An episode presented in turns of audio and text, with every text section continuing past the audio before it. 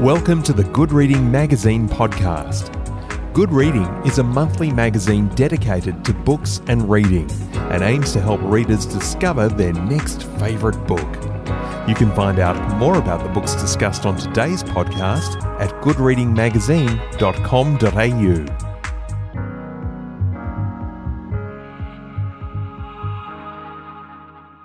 The inquest opened at 10 a.m. on Thursday, the 3rd of September, one week after Cyril Gidley's death. The press was at the ready outside of the Perth courthouse, along with a few keen spectators and some of Audrey's supporters, including family and friends. But it was Audrey the reporters wanted to see.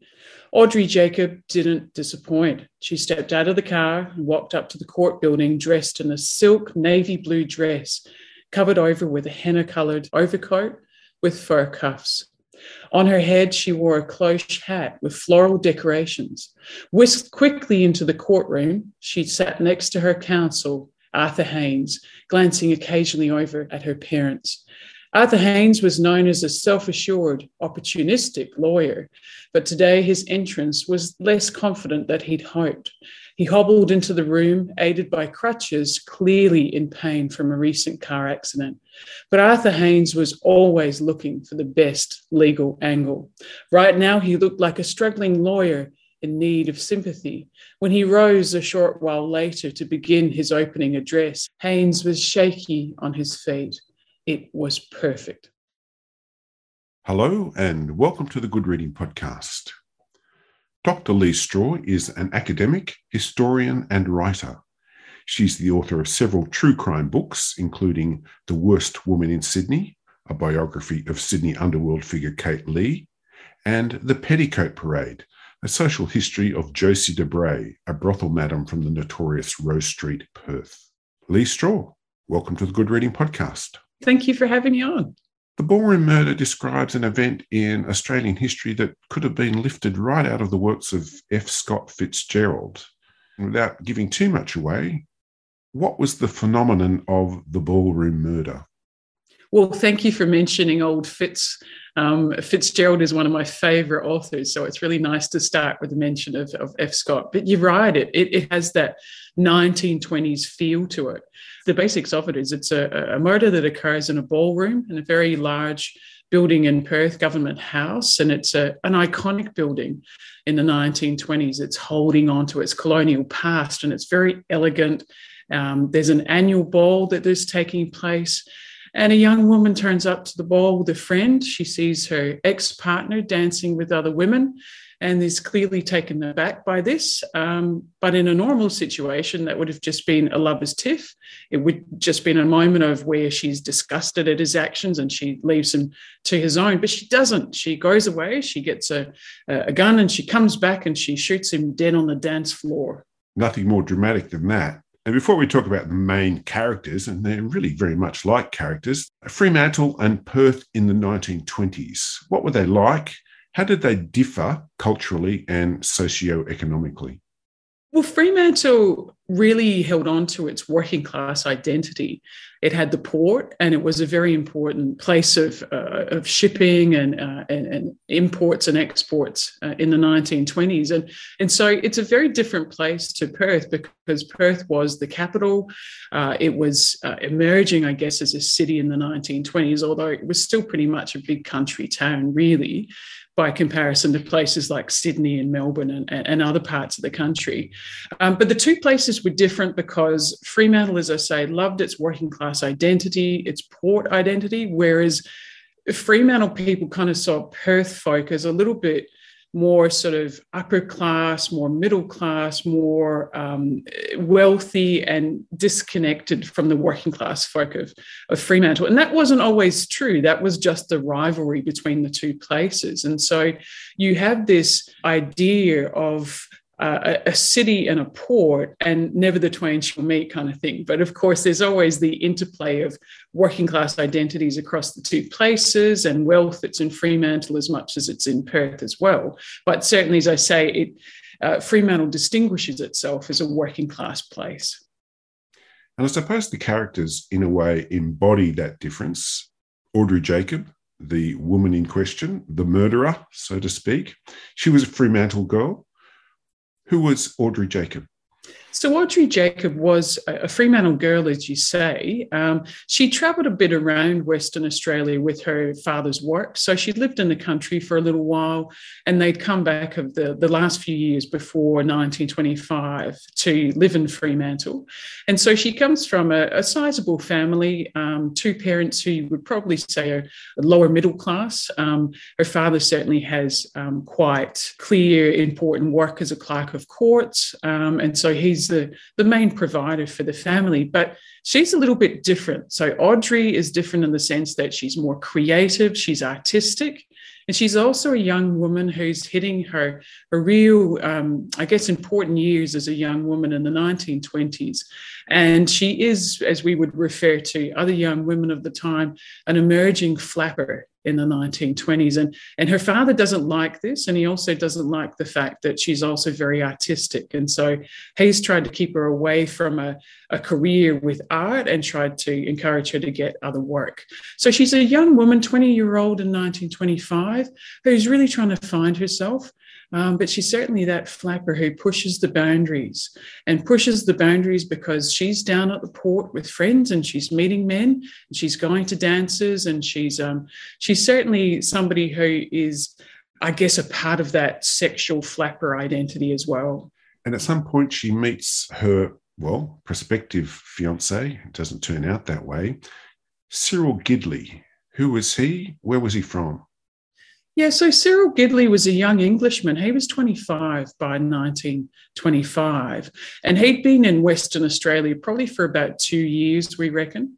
He'd come over from England. Um, one story had it that his parents had said to him, You need to go away and get some work and earn some decent money. Um, there was kind of this speculation of a roguish kind of identity in England. And so he gets work on ships, he's a ship's engineer. Um, and that kind of work means that he's at various ports um, at different times. And so there's a story that's established that he's a bit of a ladies' man.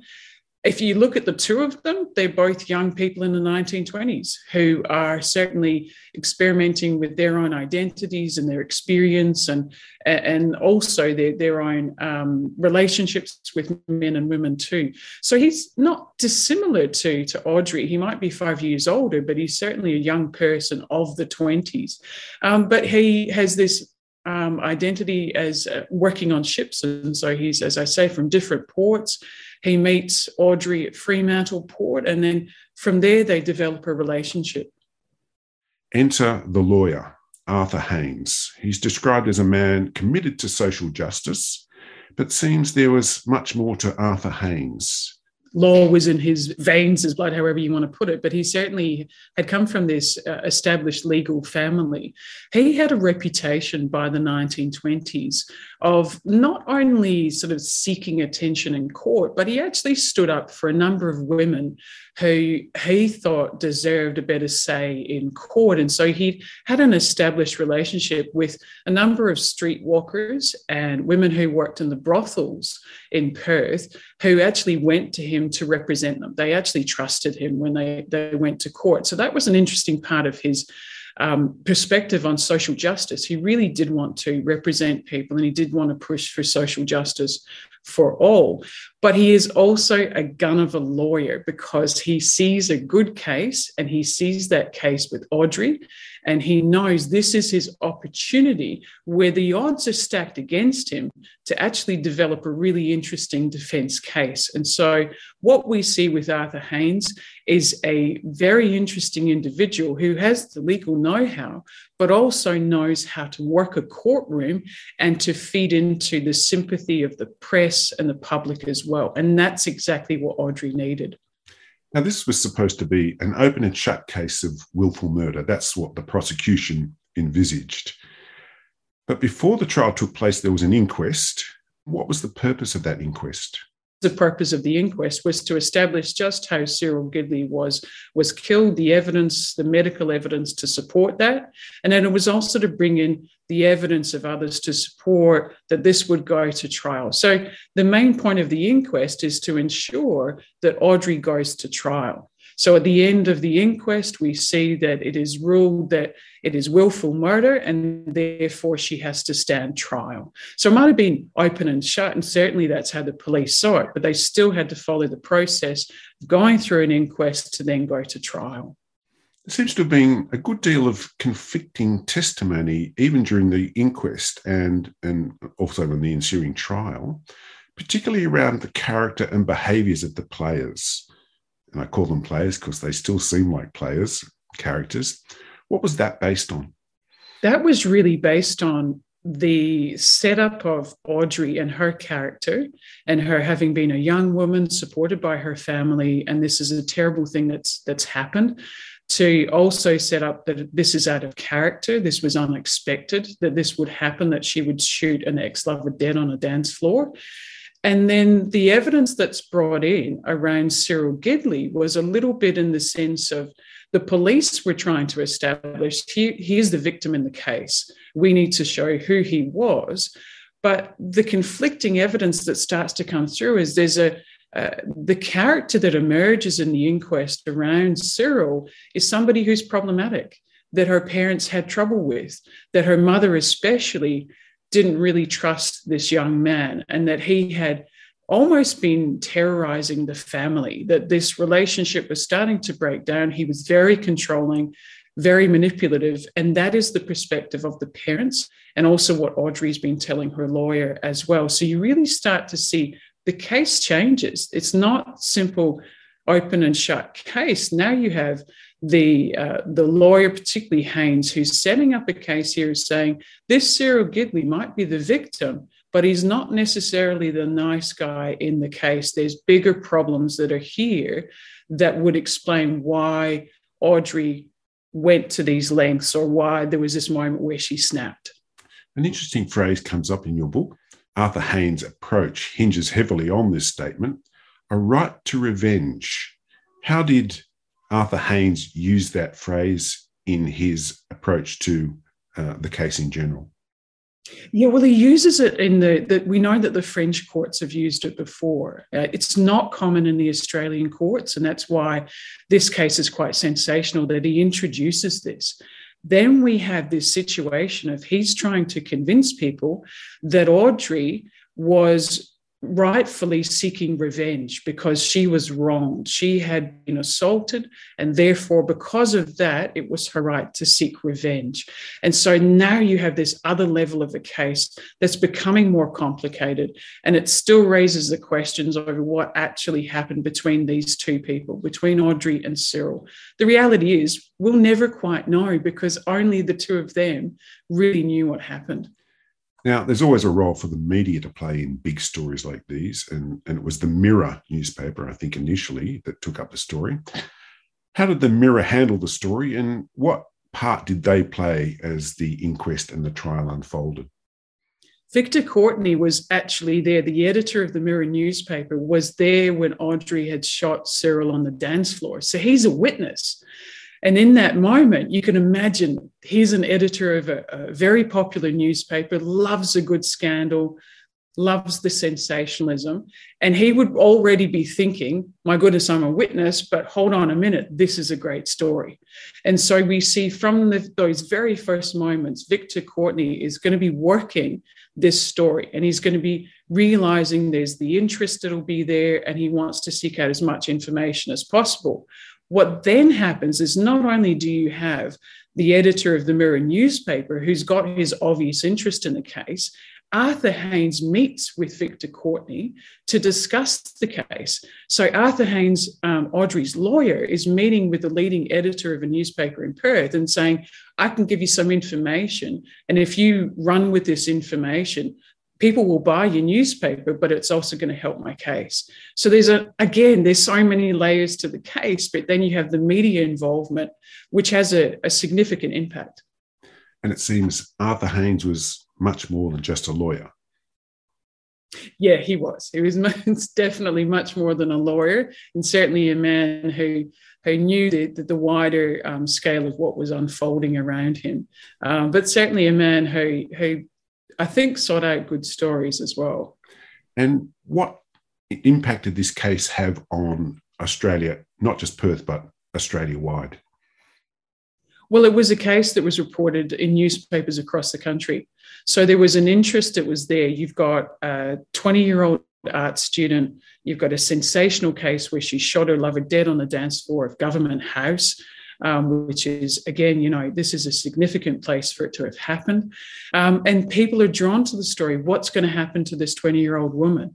And when you have a, a case that unfolds and people are reading about it in newspapers, and they're seeing that perhaps maybe Cyril isn't quite the, the best person in the relationship, that there was problems that are there.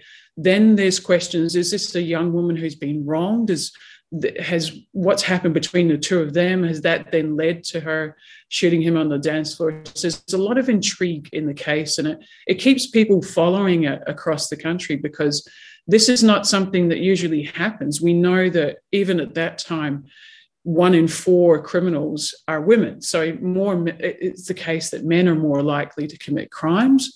Women are less likely to commit um, crimes such as homicide or manslaughter and, and, other serious crimes. So already there's the interest around this young woman. Um, and it raises the question too, what's always interested me is you've got a young non-Indigenous woman who's fronting the court. And I, when I was going through the records, I was always thinking about how different would it have been if it was an Indigenous woman who was fronting the court in the 1920s? What was the significance of the case, both legally in terms of precedent and also socially? Well, legally, it sets a precedent that certainly for prosecution teams, you can't take these kind of cases lightly. You can't just think it's an open and shut case. What the prosecution teams had to then realize was they had to look at the defense and which way they could go. What could they look for? Is there some kind of defense that they could create, even when you think there's not really a defense for this? That's what Haynes had set up. He had set up this situation of a person can claim revenge, and that was unprecedented in the Australian courts. It's the, the legacy of this case is we've never seen another like it.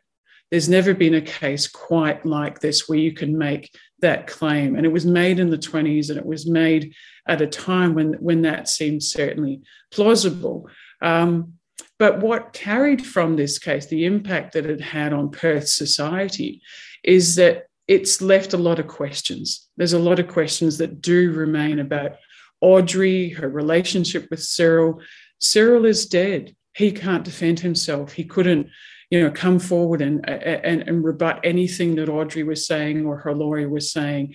And one of the other legacies I found of the case, too, was that the police realized afterwards that they should have called on more witnesses who could have supported Cyril's character.